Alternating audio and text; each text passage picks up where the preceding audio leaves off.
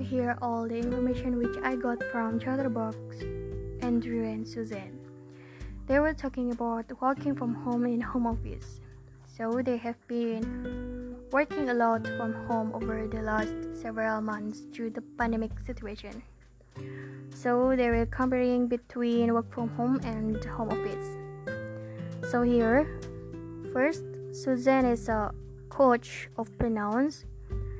She taught all accents like German, French, and Hindi accents.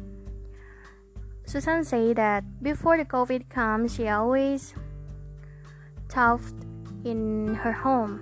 I mean, she has already taught in her home, and she just help people come over in her home.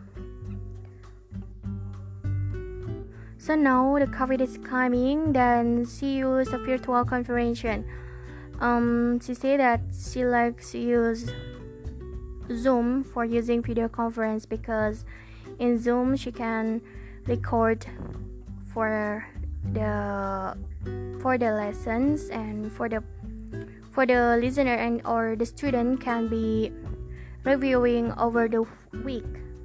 So she can give feedback or give a comment to the her student or her listener here, Andrew said that he has all type students in his Zoom time.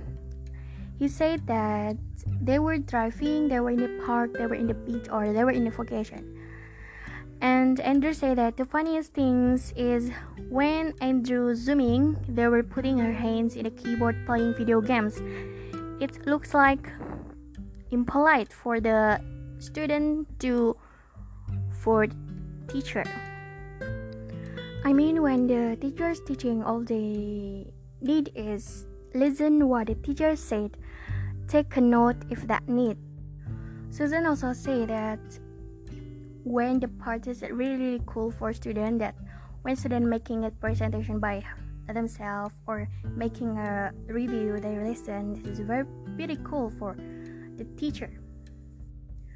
And here uh, andrew said about a green skin he said that if a green scene allow him to change his background, yeah, he will did it because he was too busy in the morning and uh, he hasn't tidied up his bed. So it's pretty cool if he can change it into another background because when the first um he got up, it looks like messed up. So he can he cannot manage it well. So here are the fun facts about working from home. Working from home reduces stress, increasing productivity, and is eco-friendly. That's why before the pandemic, the number of people who work from home had increased by 140% since 205 so that's all all the information which I got from the chatterbox Andrew and Suzanne. Um, I'm so sorry for I have so many mistakes for the change. Thank you very much.